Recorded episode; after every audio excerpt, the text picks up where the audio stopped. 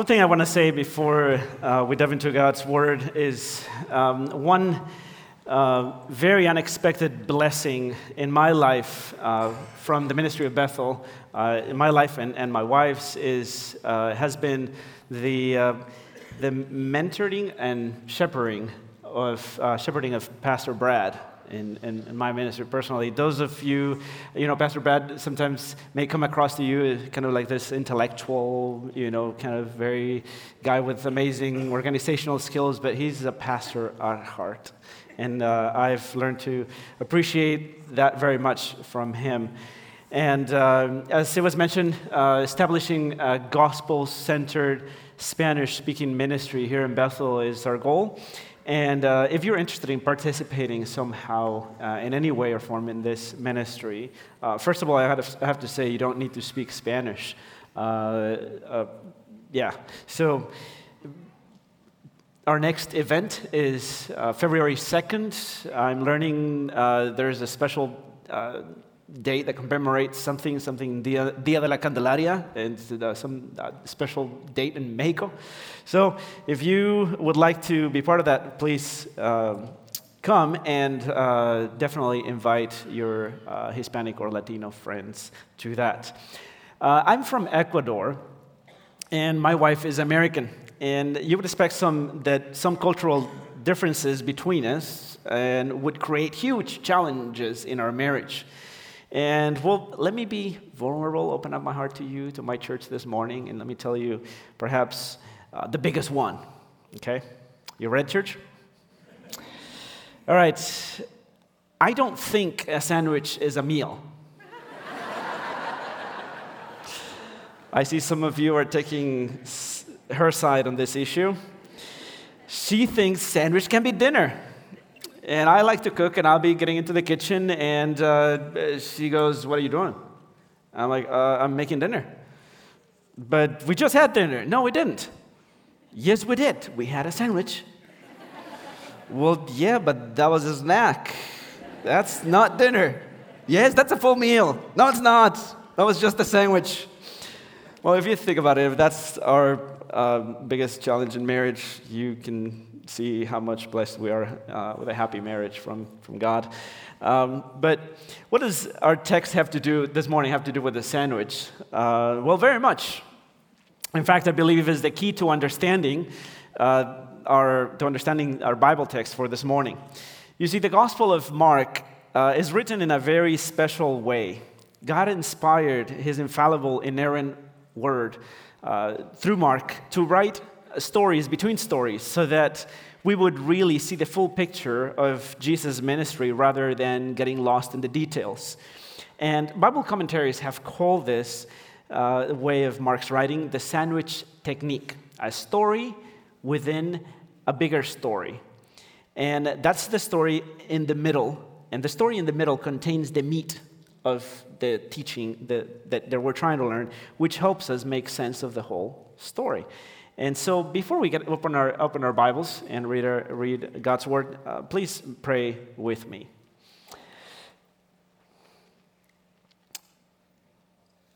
Lord, King Jesus, sovereign over all things,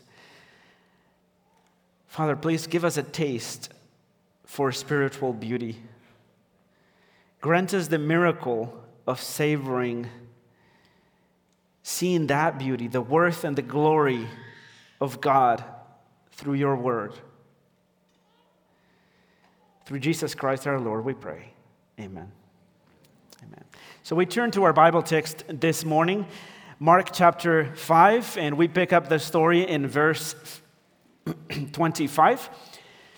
And it reads, And there was a woman who had a discharge of blood for 12 years, who had suffered much under many physicians, and had spent all that she had, and was no better, but rather grew worse. She had heard the reports about Jesus and came up behind him in the crowd and touched his garment. For she said, If I touch even his garments, I will be made well. And immediately the blood of the flow of blood dried up, and she felt in her body that she, had, she was healed of her disease. And Jesus, perceiving in himself that power had gone out from him, immediately turned out about in the crowd and said, Who touched my garments? And his disciples said to him, You see the crowd pressing around you, and yet you say, Who touched me? And he looked around to see who had done it. But the woman, knowing what had happened to her, came in fear and trembling and fell down before him and told him the whole truth. And he said to her, Daughter, your faith has made you well. Go in peace, be healed of your disease. This is God's word. So the story in this miracle of this miracle is within a bigger story. The story of Jairus' daughter and um, dying. And starting on verse 22, Jairus comes to Jesus and says, My little girl is dying. Would you come and heal her? And Jesus says, Okay, I'll come. And on the way to Jairus' house, Jesus gets interrupted by this woman with the blood flow, and he heals her. Meanwhile, Jairus' daughter dies, but Jesus continues on his way to Jairus' house and brings the little girl back to life. So, can you see it? It's this miracle within, in the middle of this bigger miracle. In the Gospel of Mark, this story is within a few stories, one of which Pastor uh, Andrew will later relate to us, that are all about the power and authority of Jesus over all things. And they demand an answer from us to the question who then is this Jesus? And we will learn today that his power is never detached from his love. His power is always coupled with his love, his wisdom, his compassion to redeem and restore his people to the glory of his Father. So you have to imagine this. It's sort of like Jesus and his disciples and Jairus and everyone is going on the EMS truck. They're riding, speeding through the city, trying to get to Jairus' house. And all of a sudden, Jesus says, Hey, stop the truck. They all get off, and Jesus starts having this conversation and pretty much discipling and leading to faith this woman. And meanwhile, Jairus is thinking, I, I don't believe this. My little girl is dying. Why is he taking so much time with this woman?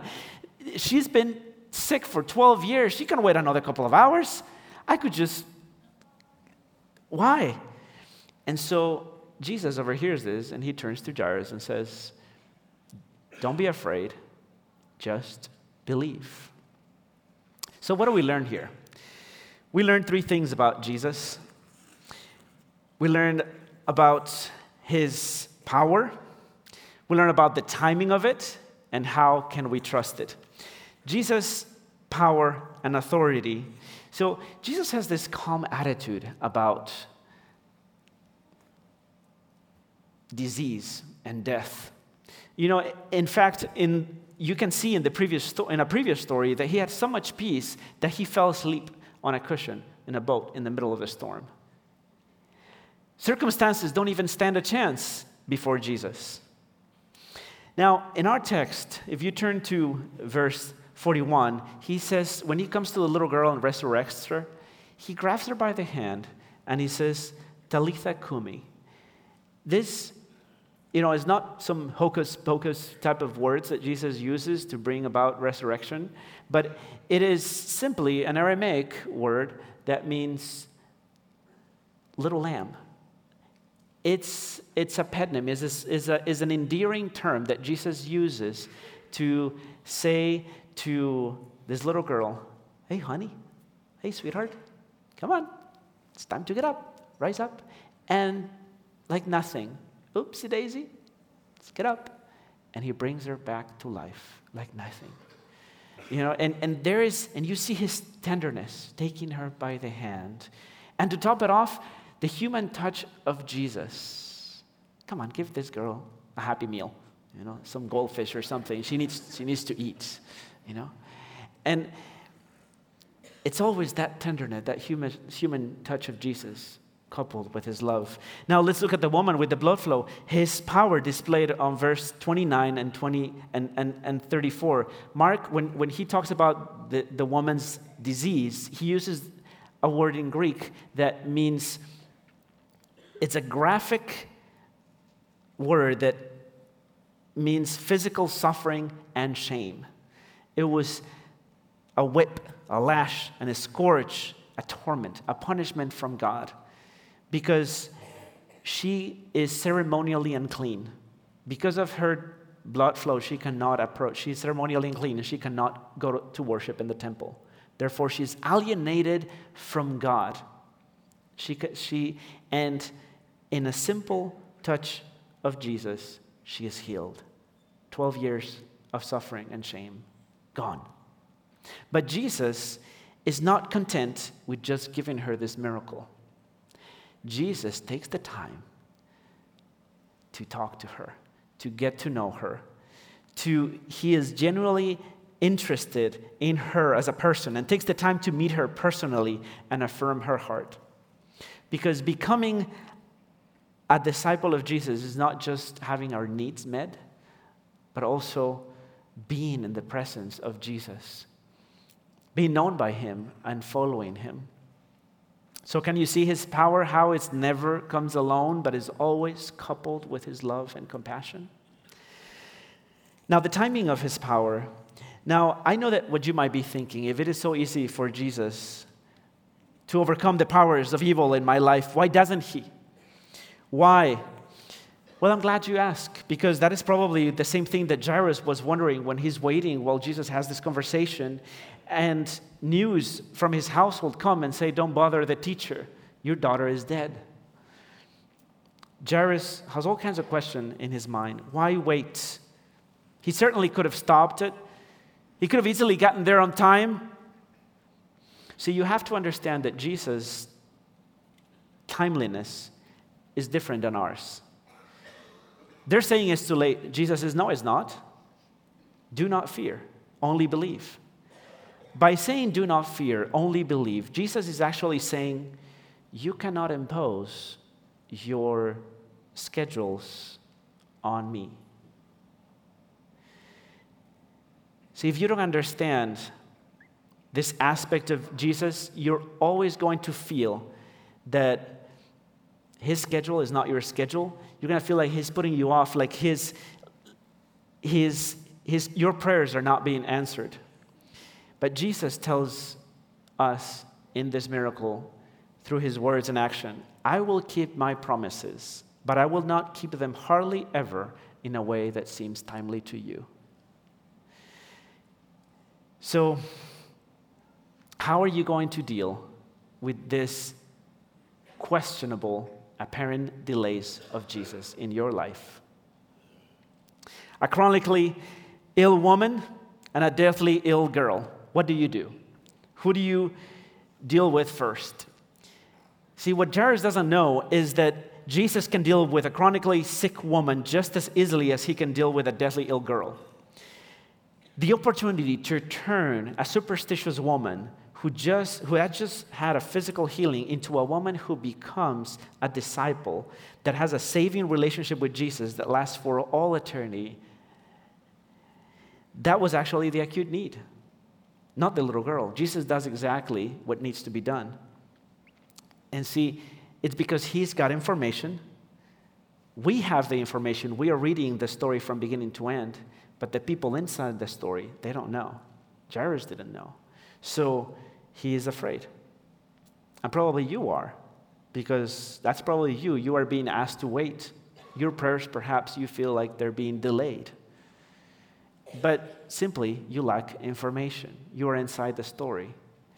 See, Jesus will respond to all your prayers in the same way that you would if you knew what he does. So, what do we make of Jesus' words to Jairus? Don't be afraid, only believe. Is he saying, Jairus, just shut up and trust me?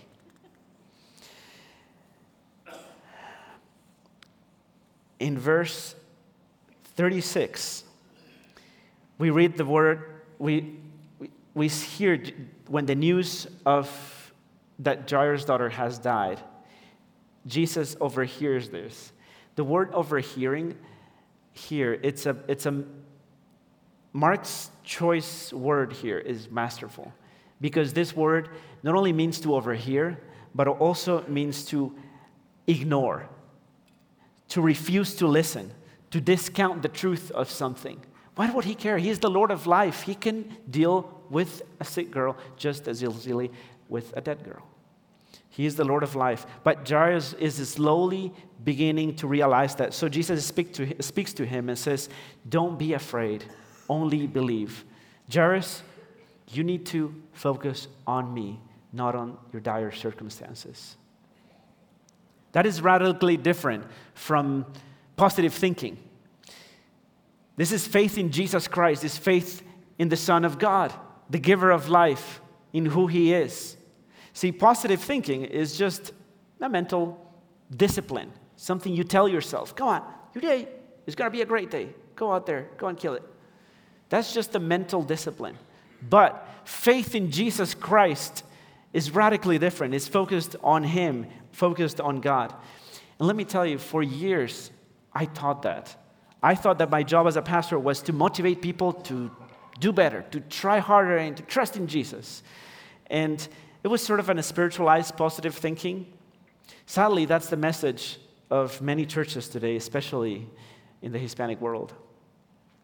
Jairus didn't just get the command to not fear and believe, but he also got to see Jesus' compassion displayed in the healing and discipling of the woman.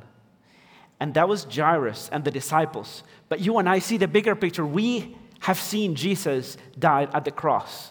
We have the gospel. We have seen what Jesus' love is, the depths of Jesus' love, what, he's capable of going through.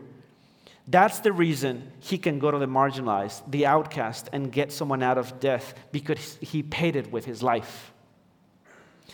See, this woman was ceremonially unclean, and she was, oh, by Old Testament law, she had to be outside the camp. Jesus, in order to bring her in, according to Hebrews 13 12, tells us that Jesus suffered outside the camp when he was crucified in order to sanctify the people through his own blood. With his own words and action, Jesus is, telling, is saying to us If I hold you by the hand, death is nothing but a good night's sleep. The words and action of Jesus are not only powerful, but they also show us his love. There's nothing that w- there's nothing that would scare a child more than to have the father of a mother or a mother let go of his or her hand in the middle of a crowd in the dark. But Jesus went to the grave and he let go of his father's hand, his father's hand. He went to the grave so we could come out of it. Jesus is the true parent that holds your hand in the middle of the darkest night. The Lord of the universe, the one who put the stars in their place, tells you, honey, it's time to get up. Why would you want to hurry someone who loves you so powerfully and so deeply? See, the mere presence, presence of Jesus constitutes an affirmation of life and the defeat of death. But remember, his power is always coupled with his love and his compassion. And confronted with his authoritative word and power, the forces that are hostile to God, to God are vanquished. And the man of faith finds himself trembling in the majestic, glorious presence of the Lord of life, asking, who then is this that even the wind and the sea obey him? Like the disciples in the storm, or like the woman in the sandwich story, after she realized he had been, she had been miraculously healed, coming in fear and trembling, falling on, down before him, telling him the whole truth. Or like those in the household of Jairus, after his little daughter is resurrected, being immediately overcome with amazement. So, what is it that to you? Who then is this Jesus? That's a rhetorical question that invites a response of faith. Those of us who already believe must not forget his promises and must bring to our minds and our hearts what he did for us in Calvary his promises of his abiding presence and eternal security. Yea, though I walk through the valley of the shadow of death, I will fear no evil, for thou art with me. But if you're hearing his word this morning and Jesus is not yet your Lord and Savior, that's a question for you as well. Jesus, through his word and authority, has spoken to you this morning. Will you respond? Not taking offense at Jesus or with disbelief that, like some would in his day, but with fear, with trembling. Will you fall at his feet?